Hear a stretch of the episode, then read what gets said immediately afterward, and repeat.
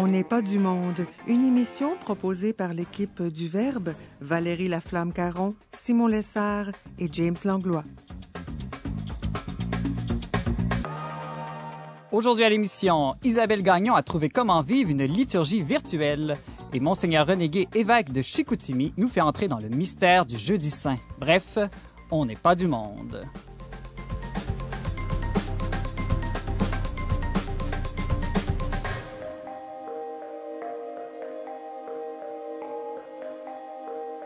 Bonjour à tous, bienvenue à votre magazine culturel catholique. Ici Simon Lessard pour cette édition spéciale d'On n'est pas du monde en compagnie de ma fidèle équipe. Bonjour James et Valérie. Salut Simon. Bonjour. Bon jeudi saint. Merci. Merci. Ben oui, c'est, ça commence le, drame du jeudi saint. Le Triduum Pascal, effectivement. Euh, Valérie, euh, je pense qu'à chaque année, tu es assez anxieuse euh, au jeudi saint, non? Non, je ne suis pas anxieuse.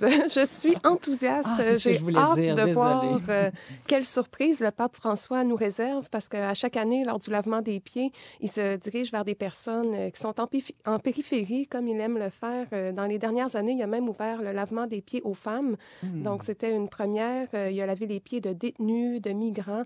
Donc, euh, j'ai toujours hâte de voir là, euh, vers, auprès de qui là, il va s'accroupir pour faire le rite. Et puis, ben, cette année, ce sera personne. Je pense peut-être qu'il va se laver les pieds lui-même? Ben, probablement, et aussi les mains. Hein? Est-ce qu'il a déjà lavé les pieds à ses cardinaux? Hmm, intéressant. Oh, je ne sais pas, c'est une bonne question. On fera une recherche. Parlant de périphérie. James, est-ce que tu as des gens à saluer qui nous ont écrit dernièrement? Ben oui, je n'ai tout plein parce que depuis le début de l'émission, il y a euh, une semaine, euh, j'ai recueilli des noms. Je dis toujours aux gens de nous contacter. Il y en a qui le font, puis j'oublie à chaque émission de les saluer. Alors aujourd'hui, je vais saluer en rafale euh, Mathieu Trudel hein, qui nous a écrit, qui est un camionneur, Pedro et Marc-Antoine qui nous écoutent quelquefois à partir de la Beauce, et surtout Yvette Nadeau qui est à la résidence Saint-Dominique à Québec qui nous écoute fidèlement. Alors merci d'être avec nous. Bonjour Yvette et bonjour à tous les auditeurs qui nous écoutent à la maison. Continuez de nous écrire. Hein, pour euh, si vous avez des commentaires, des suggestions, des objections, des tomates virtuelles, comme disait Valérie. Donc, onpdm, le ou sinon au 1-800-447-2466, numéro sans frais partout au Québec. Je pense que le sujet de l'art aujourd'hui, c'est l'immense tempête de neige qui est annoncée en plein jeudi saint. C'est assez rare. Hein? Tu me l'apprends, j'ai pas. Euh, avec cette émission, je suis tellement dans les médias que j'ai oublié de regarder la météo. J'ai entendu aux nouvelles que dans la région de Charlevoix, on annonçait jusqu'à 40 cm de neige. Euh, ça me rappelle, en 2008, j'avais vécu une vigile pascale avec une, une grande tempête de neige et c'était merveilleux. J'étais à la cathédrale de Québec et puis ils avaient préparé euh, un, un, grand feu là, pour le début de la célébration mm -hmm. autour de la porte de la cathédrale et les tisons du feu se mélangeaient aux flocons de neige. Donc, ça faisait un clash, pour prendre un ah. beau mot français, euh, entre ténèbres et lumière, chaleur et froid qui était euh, très significatif. Tu as vécu une expérience esthético-spirituelle? On pourrait dire ça, oui. Alors, parlant d'expérience spirituelle, on va en parler un peu. Restez avec nous dans un instant. Euh, on va parler liturgie virtuelle avec Isabelle Gagnon.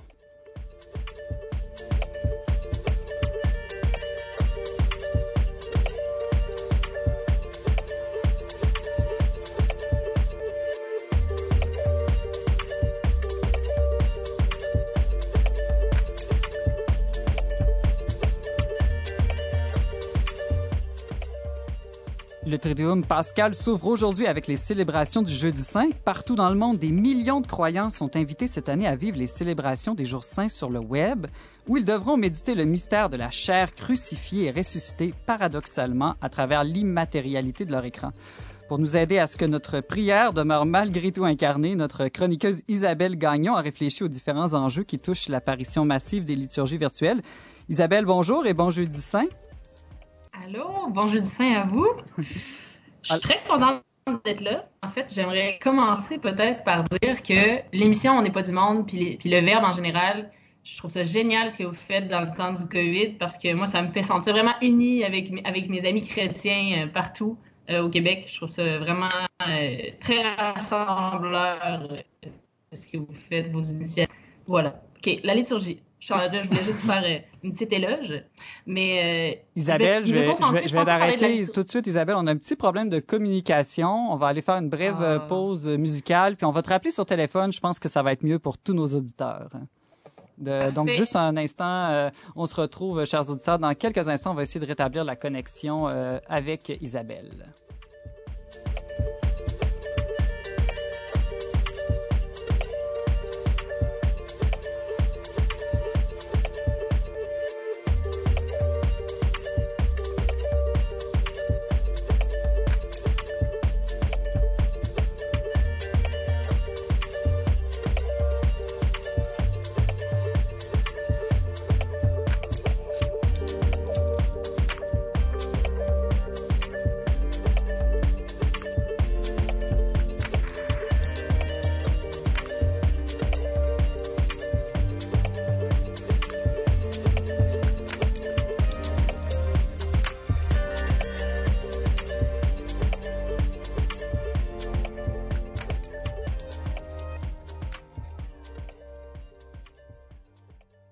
De retour, chers auditeurs, on n'a pas réussi pour l'instant à rétablir la connexion euh, avec Isabelle. On est désolé, mais on va poursuivre euh, sans aucun problème avec notre chronique quotidienne virale ou avec mes co-animateurs Valérie Laflamme-Caron et James Langlois.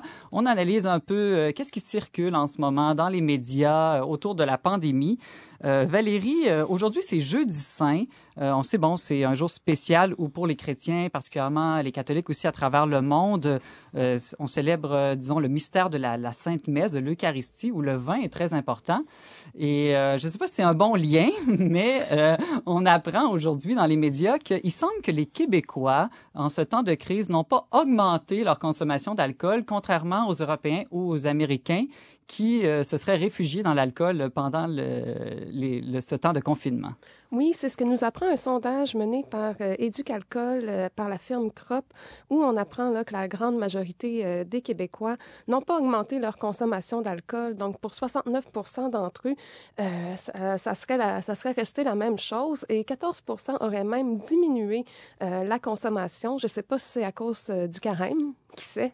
James, toi, est-ce que tu as l'impression que tu as augmenté ou diminué ta consommation d'alcool? ben moi, avec le carême, je pense que ça somme toute euh, diminué, mais en même temps, euh, je bois pas beaucoup à la maison sur semaine en général. Fait que il faut dire aussi qu'avec le fait qu'on ne va plus dans les restaurants, dans les bars, euh, c'est peut-être une des raisons aussi pourquoi les Québécois ont diminué leur, consommation d'alcool. On dit mhm. que, euh, je lisais dans l'article euh, qui était paru dans la presse que on joue un peu sur les mots. On disait l'homo buvus québécus, c'est un animal social qui préfère boire entouré de ses proches. Valérie, tu nous parlais de tes fameux apéros Skype hier. C'est peut-être une, une, manière de continuer à, à, boire de manière avec modération en compagnie de ses proches.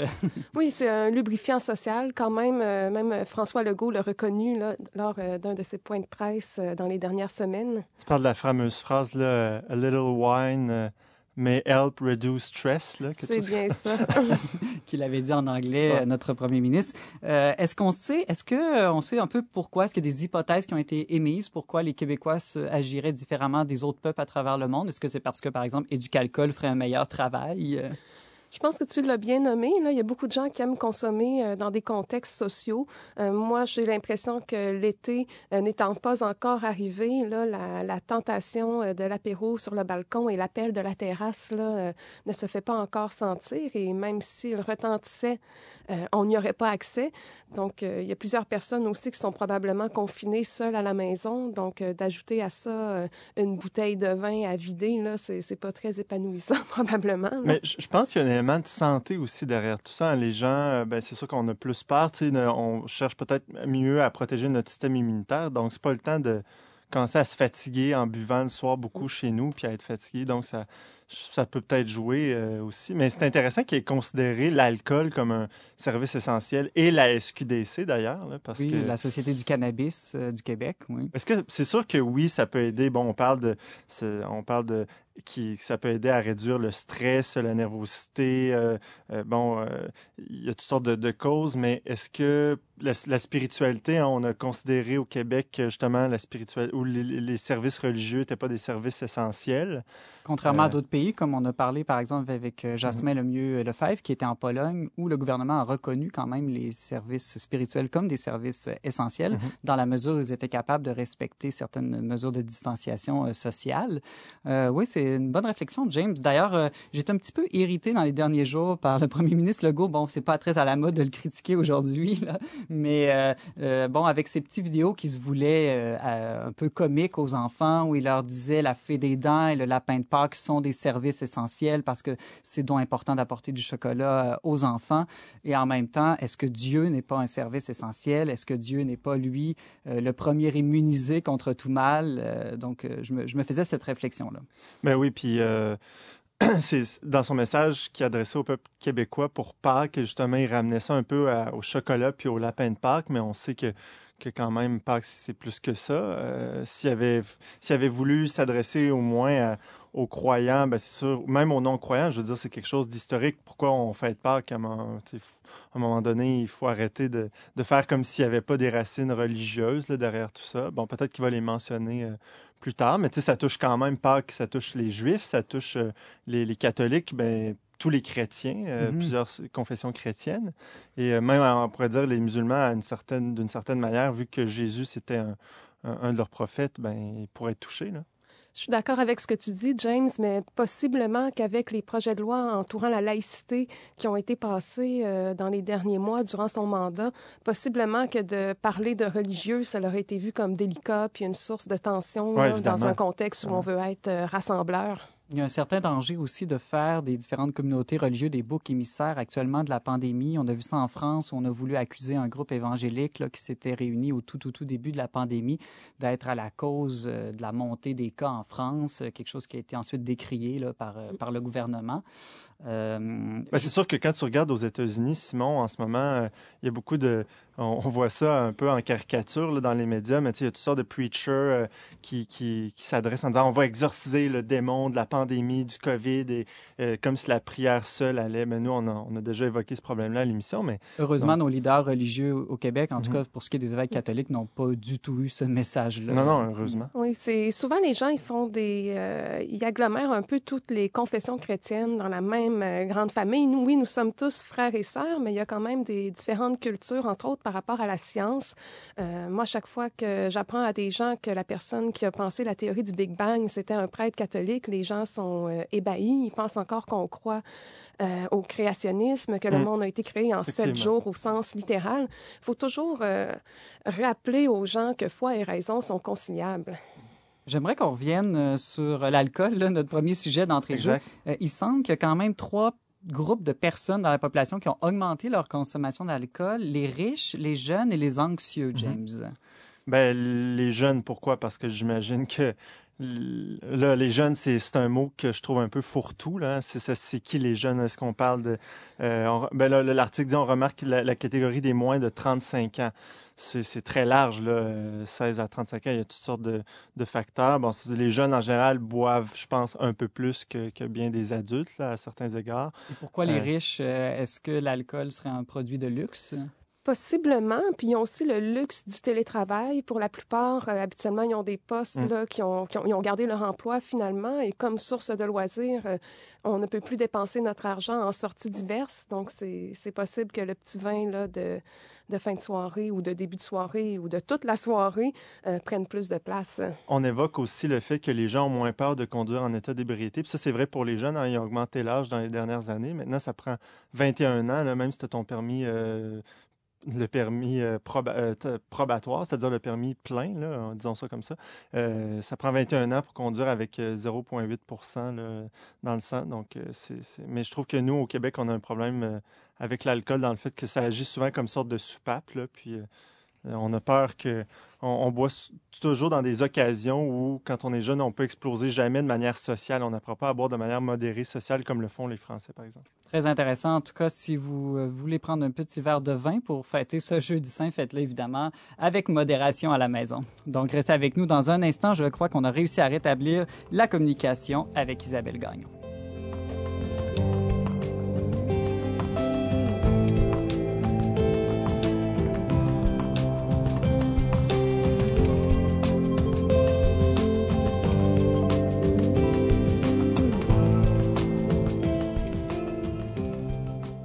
De retour On n'est pas du monde avec Simon Lessard euh, au micro. Euh, Isabelle Gagnon est avec nous pour nous parler de liturgie virtuelle.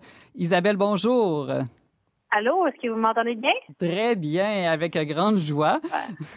Isabelle, on avait commencé au tout début à, parler ensemble de, ces fameuses, cette fameuse offre de liturgie virtuelle qu'offre euh, euh, l'Église euh, massivement en ce moment un peu partout au Québec. La plupart des évêques ont annoncé qu'ils allaient offrir des célébrations pour les jours saints en ligne. Qu'est-ce qu'on veut dire par liturgie virtuelle? Est-ce que c'est juste la messe, par exemple?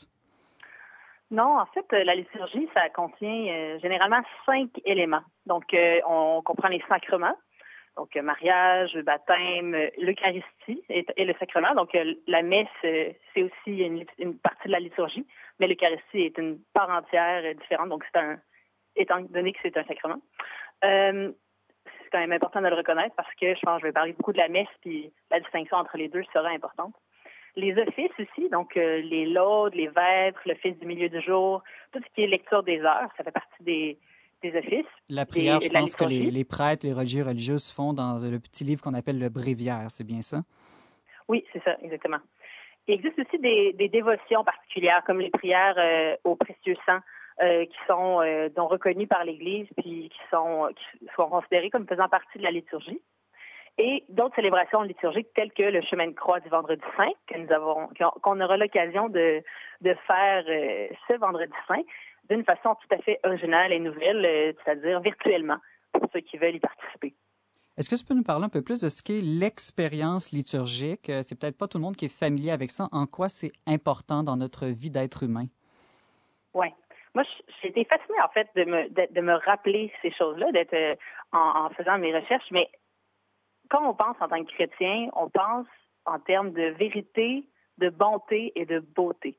On cherche la vérité sur notre existence, sur notre foi, sur notre finalité, qu'est-ce, où, va-t-on après la mort, etc. Donc, la, réalité du royaume des cieux et notre espérance en le royaume des cieux se, proviennent tous euh, proviennent de, de, notre rapport à la vérité sur notre existence. Et euh, la bonté, ben, on est invité à combattre le péché. À chaque fois qu'on va à la messe, on est toujours invité, par différents exemples, à rechercher Dieu, à imiter le Christ, euh, à combattre le péché, donc à rechercher le bien. Et la beauté, qui est présente dans la liturgie, c'est euh, les habits, les statues, les, œuvres peintes, euh, et la musique également. Et tout ça, c'est une partie très importante, la partie esthétique, finalement, c'est une partie très importante de, la liturgie parce que ça, nous amène dans une expérience totale de, notre foi. Euh, et, voilà, c'est donc vérité, bonté et beauté. Voilà, l'expérience liturgique nécessite euh, et, euh, et Appel, oui, c'est trois, trois sens. Isabelle Gagnon, je me demandais toutefois, est-ce qu'on peut vraiment vivre cette expérience totale de la liturgie dont tu nous parles virtuellement? Est-ce que c'est pas un peu comme du faux sucre, par exemple? Bien, je pense qu'il y a nécessairement une différence entre ce qu'on vit en ce moment et la liturgie habituelle. Puis, de fait, euh, Benoît XVI l'explique très bien dans son livre qui s'appelle L'esprit de la liturgie. Il parle vraiment de, l'importance de l'espace liturgique et du corps. Et c'est vrai que quand on n'a pas l'Église et quand on n'a pas le contact physique de l'Eucharistie euh, régulièrement pour les fidèles, disons, euh, ordinaires, parce que les prêtres, il y a plusieurs gens aussi qui l'ont encore, c'est différent c'est différent et c'est exceptionnel, mais en même temps, ça nous amène à avoir une soif euh, de ces choses-là qui sont qui sont nécessaires. Donc, on a une soif de, du Christ, puis on a une soif euh, de la communauté qui vient là-dedans. Ça nous permet de mieux réfléchir à pourquoi ces choses-là sont importantes et comment on peut euh, comment on peut vivre quand même temporairement une autre sorte de une autre sorte de foi, une autre sorte de, de pratique religieuse. C'est comme si on redécouvre par le manque les richesses habituelles de la liturgie. Hier, euh, Valérie euh, La Flamme Carré en studio nous avait euh, donné la belle expression de la présence d'une absence qui se révèle en ce moment dans, l'expérience en ligne, si je peux dire. Oui, c'est exactement ça. Je trouve ça assez fascinant, en fait. J'ai l'impression que on redécouvre qu'est-ce qui est important pour nous parce qu'on on en est privé. Ceci dit, il y a beaucoup de choses qui sont encore présentes dans la manière virtuelle de vivre la foi. Isabelle Garion, peux-tu nous donner quelques exemples de ces choses qui sont encore présentes euh, dans la liturgie, euh, même, virtuelle? Ben, en fait, il y a la parole de Dieu. La parole de Dieu n'est pas à négliger. Et quand on peut l'entendre et entendre aussi l'homélie d'un prêtre qui commente et, interprète les, évangiles pour les, euh, disons, les rattacher à notre vie, ben, c'est extrêmement important ça, parce qu'on on est engagé dans la réalité de notre foi et de notre existence. par cette liturgie-là, on est ramené à notre vraie nature, à notre vraie finalité, euh, qui est en Christ et qui est dans l'espérance du royaume des cieux. Puis ça, on peut l'avoir même virtuellement, parce que le message et la parole de Dieu est transmise quand même. Mhm. En même temps, euh, notre vraie nature, elle est corporelle. Euh, est-ce qu'il n'y a pas un risque de vivre des, liturgies désincarnées, de passer à côté justement du mystère central de l'incarnation? Parce qu'après tout, un sacrement, si je me souviens bien de mes premiers cours de théologie, euh, c'est un signe sensible, donc matériel. Et là, on est contraint à l'immatérialité en ce moment. Oui, c'est vrai. il existe, par contre, certains éléments qui peuvent nous aider à passer par-dessus cet aspect-là. Puis je dirais qu'ils ont rapport à l'Eucharistie en, elle, en elle-même et euh, à notre manière de se disposer à la liturgie. Donc, par rapport à l'Eucharistie, il faut se rappeler que même si c'est virtuel, le Christ est présent dans l'Eucharistie et que le prêtre soit à 300 kilomètres de nous ou dans la même église que nous, le Christ est là. Et, ça, et quand il y a de l'adoration eucharistique virtuelle aussi, euh, comme le, pape en fait, il montrait le Saint-Sacrement, mais le Christ est vraiment là, même s'il est à Rome. Et ça, on peut, euh, on peut reconnaître la présence du Christ, puis ça, ça peut contribuer beaucoup à la véracité et à la sincérité de notre expérience euh, euh, liturgique, de reconnaître ça. Ensuite, je dirais que faire les gestes et dire les paroles en temps réel lors de la liturgie est très important. Mm-hmm. Parce que même si on n'est pas dans le bon lieu, notre corps peut incarner quand même cette expérience liturgique. Donc, dire le Notre Père, dire le, le, euh, de faire les signes de croix, euh, tout ce qui est tout, tout, ce à quoi le fidèle est, appelé à participer dans la liturgie de la messe, par exemple, de le faire vraiment, de se mettre à genoux quand, quand on a besoin de se mettre à genoux durant la messe habituellement, ça aide énormément à bien se disposer à accueillir cette liturgie virtuelle d'être des vrais acteurs et non seulement des spectateurs là, de la liturgie. On a reçu euh, lundi à l'émission Monseigneur euh, Gérald Cyprien Lacroix, archevêque de Québec, qui nous disait qu'on va pouvoir en profiter pour chanter très fort dans nos maisons, même si on, a, on fausse en chantant parce que personne va être là pour se plaindre. Exactement. C'est une très bonne, euh, c'est, une très bonne perspective sur la situation. En effet, la liturgie, c'est pas un film hein, qu'on va regarder sur sur l'internet. C'est pas pareil. On est invité à participer, même de chez nous, et à participer peut-être même davantage, euh, comme comme le cardinal disait, parce qu'on a on a tout l'espace, on dérange personne d'une certaine façon. Mais c'est vraiment une, une occasion de célébrer puis de, respecter et d'honorer Dieu durant cette liturgie-là, c'est on peut absolument faire ça de façon virtuelle. Il suffit de, vouloir et de et de participer physiquement et, euh, et participer dans, dans sa dans sa disposition de prière également parce qu'il peut y avoir euh, mille ressources en ligne qui nous montrent la messe, mais si nous-mêmes on fait pas un certain effort de de s'ouvrir le cœur et de, et de d'essayer de recevoir euh, profondément euh, le sens de, la parole de Dieu, on, on c'est sûr que ce sera lettre morte. Hein. C'est sans nous là. Oui, Isabelle je trouve ça intéressant ce que tu dis parce que euh, l'importance de notre effort personnel là, dans l'assistance à la messe, même en ligne, euh, ça me rappelle qu'au Moyen Âge, pendant plusieurs siècles, les gens assistaient à la messe sans nécessairement communier euh, fréquemment. Et donc, ils, vivaient tout de même une communion spirituelle très forte en assistant à la messe. Donc, c'est peut-être l'occasion pour nous de redécouvrir l'importance de la communion spirituelle, même quand on est privé de la communion corporelle. Absolument. Et même ici au Québec, euh, il n'y a pas si longtemps que ça, peut-être une centaine d'années, quand il y avait des gens qui habitaient un, peu loin du village, qui habitaient dans un rang, l'hiver, euh, la, rivière était bloquée ou je ne sais quoi, il y avait beaucoup de gens qui n'allaient pas nécessairement, euh, qui ne pouvaient pas toujours communier, mais qui célébraient quand même le Seigneur, qui savaient que même s'il était loin, le Seigneur était là avec eux, puis pouvait le prier, puis pouvait, il pouvait participer dans certaines périodes, durant l'été, par exemple, à la messe, et il le faisait. Et de se dire que nous, on a quand même un privilège d'une façon de pouvoir communier chaque semaine et même tous les jours parce qu'il existe la communion accessible en temps normal. Et, et c'est bien de, de, de, réfléchir à ça et de se demander quelle est la valeur de cette communion-là pour moi et, et comment est-ce que je la reçois habituellement et comment est-ce que je peux euh, augmenter mon désir de la recevoir maintenant. Euh, je trouve ça quand même intéressant. Isabelle Gagnon, euh, tu nous donnais quelques conseils pour vivre une liturgie virtuelle. On va en mettre d'autres avec différentes ressources qui sont offertes sur notre page Facebook. Euh, c'est tout le temps qu'on avait. Merci beaucoup et bon Triduum en ligne. Merci à vous aussi.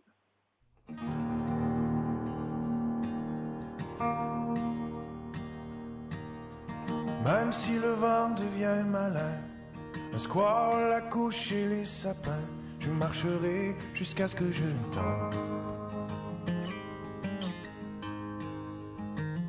Jusqu'à ce que je tombe.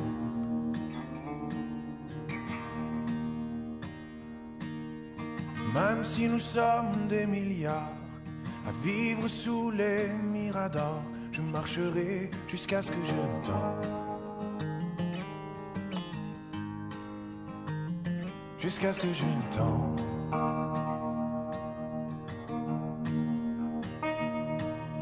Mais s'il fallait que je m'écarte et que la nuit me prenne sous la neige,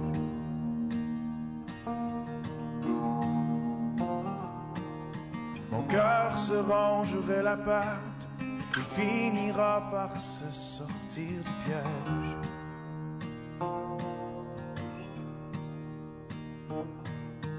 Même si ma langue est aux arrêts, double fond sourd et muet, je parlerai jusqu'à ce que je tombe.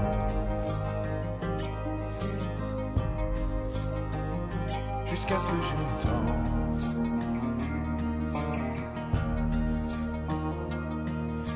Et même si tu perdais mon chemin,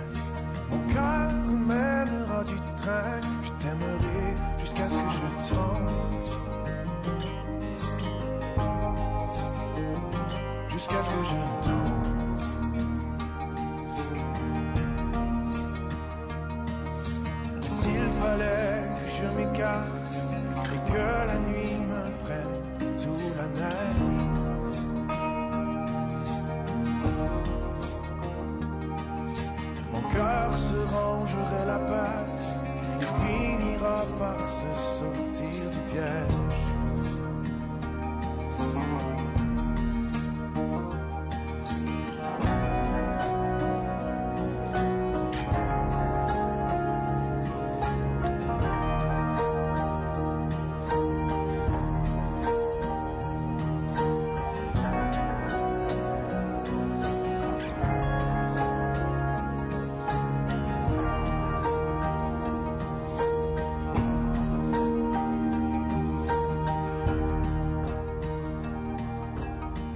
Si le vent devient mauvais, un squall à coucher les forêts, je marcherai jusqu'à ce que je tombe.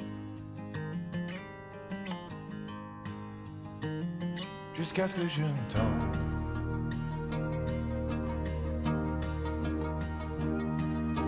S'il fallait que je m'écarte et que la nuit me prenne sous la neige,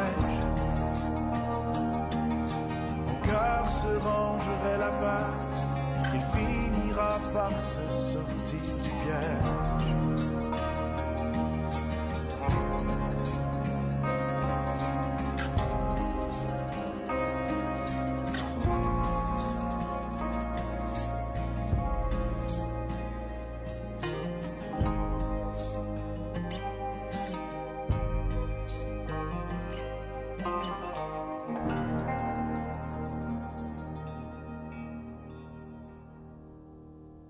De retour à, On n'est pas du monde avec Simon Lessard au micro, on vient d'entendre Patrice Michaud avec sa chanson Jusqu'à ce que je tombe.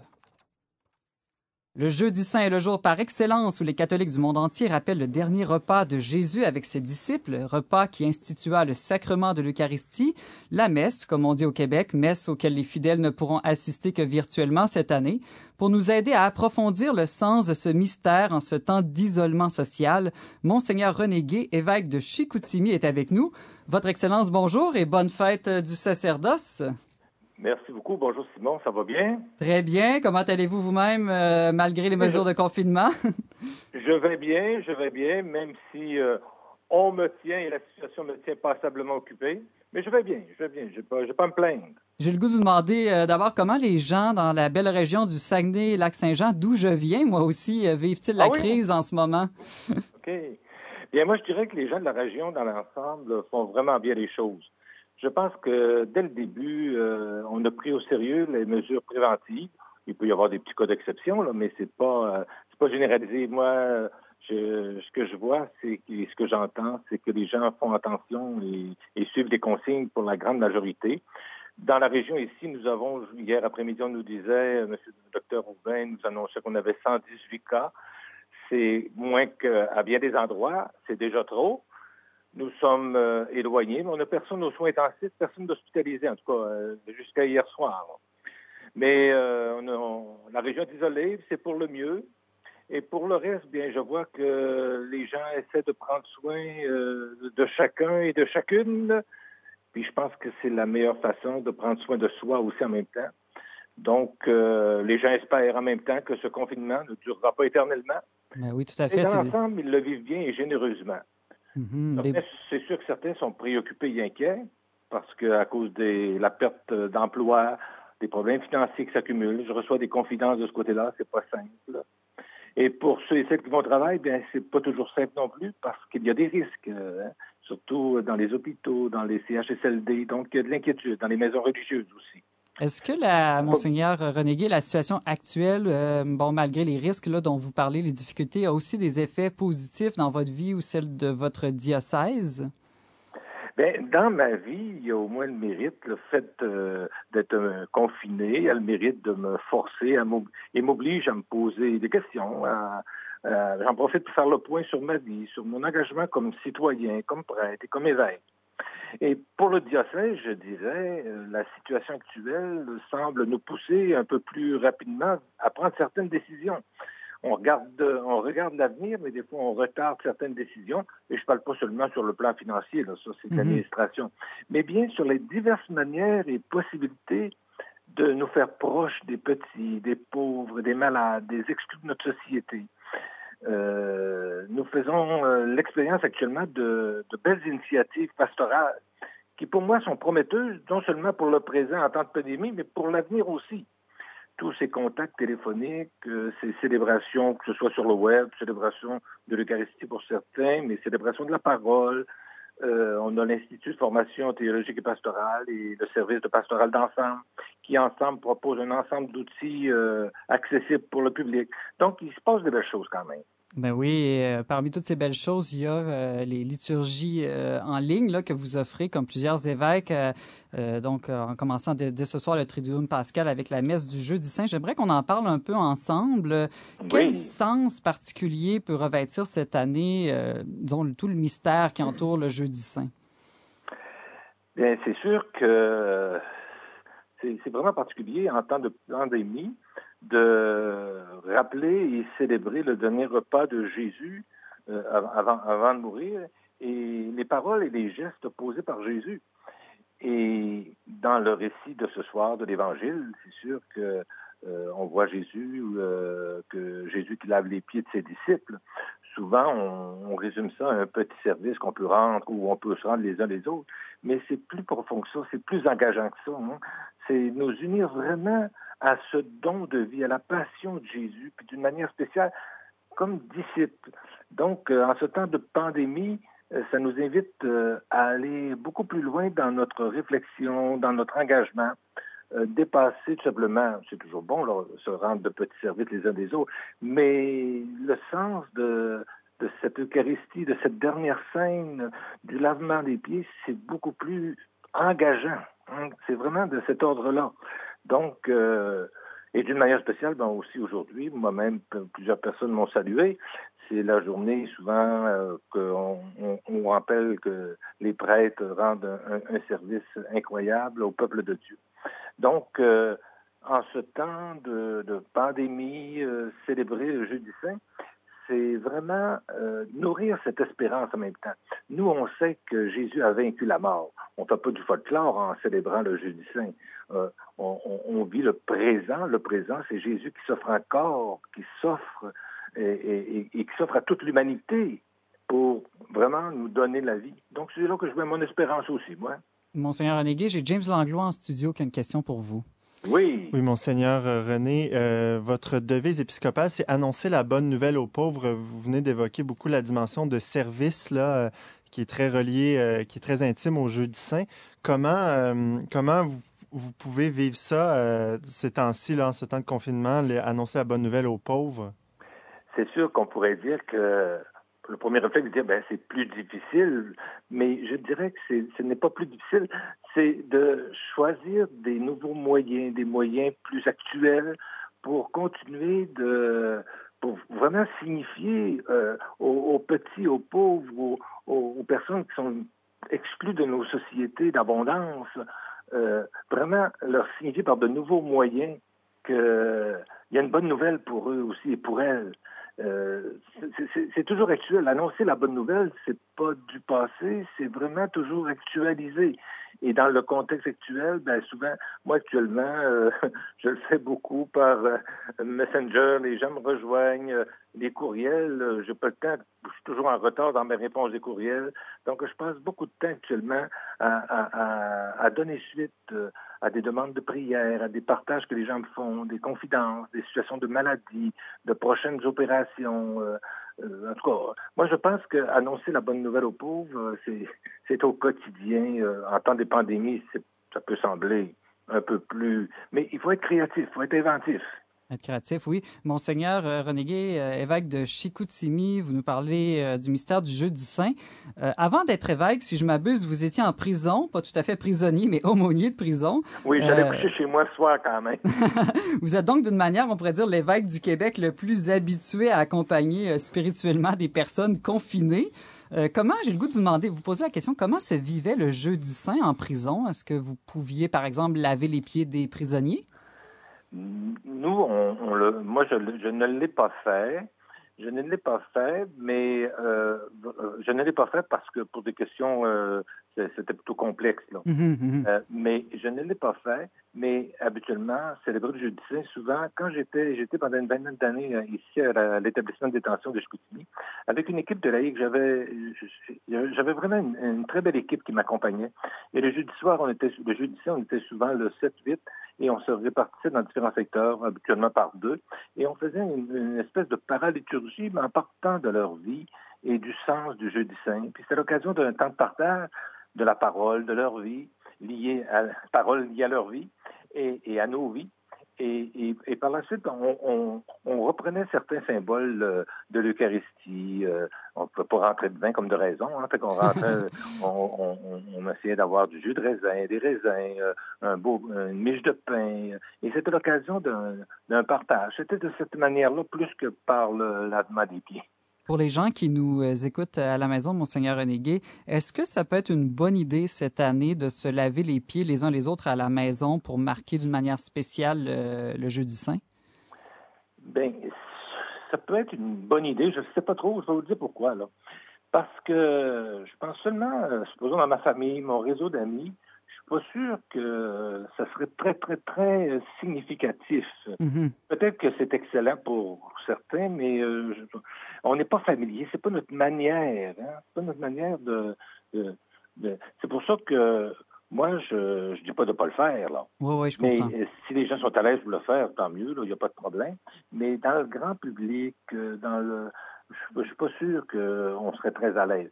Par contre, euh, je pense que si on retrouve le véritable sens du lavement des pieds, qui est plus que simplement se rendre service ou s'entraider, c'est oui, c'est ça, mais c'est beaucoup plus que ça. C'est de nous tourner vers la passion de Jésus pour y trouver justement la force et, d'être ensemble pour que ensemble on puisse suivre le, on suivre le Christ ou, ou au moins se sentir ensemble pour marcher dans l'espérance. C'est pour ça que je suis pas contre le, le lavement des pieds là. C'est c'est très biblique, mais c'est pas euh, dans nos mœurs et dans nos coutumes. Oui, je comprends. C'est toute une question un peu aussi de discernement dans, dans chaque contexte. Avant de se laisser. Euh, dans, dans, certaines petites communautés, euh, les groupes familiaux qui, qui sont à l'aise. Tout à fait. Euh, avant de se laisser, je voulais vous demander, est-ce que vous auriez en, quelques secondes un mot à dire pour les personnes qui, sont, qui se considèrent peut-être pas très croyantes ou pratiquantes, comment euh, ce jour spécial du Jeudi Saint peut aussi les rejoindre? Ben moi, je dirais, euh, Pâques, c'est pour tout le monde. Là. Pâques, c'est aussi, en premier lieu, célébrer la vie. Nous, on célèbre la résurrection de Jésus, mais pour beaucoup, c'est célébrer la vie. C'est pour ça que les petites poules en chocolat, puis tout le reste du chocolat, ça, ça vient apporter un petit peu de, de, joie dans les victoires euh, de, de, nos vies, si on veut. nous faire célébrer ces petites victoires ou ces petites ou grandes victoires dans nos vies. Puis c'est aussi retrouver l'élan ensemble pour aller plus loin dans nos difficultés, nos souffrances, nos maux et nos problèmes. Être ensemble. Donc, Pâques, pour moi, là, pour toute personne, ça peut être vraiment plein d'espérance, plein d'avenir, plein de présent, puis avec un futur possible. C'est pour ça que pour les chrétiens et les chrétiennes, oui, nous célébrons et nous rappelons la résurrection de Jésus. Pour les personnes qui n'ont pas cette foi en la résurrection, en la personne de Jésus, célébrer Pâques, c'est souvent célébrer la vie. Ça vaut la peine, ça vaut la peine. Oui, célébrer la vie. Monseigneur René Gué, euh, vous nous partagez vos réflexions sur ce mystère du jeudi saint que nous célébrons aujourd'hui. Merci beaucoup de nous avoir accordé ce temps et bonne montée pascale. À vous aussi, c'est moi qui vous remercie.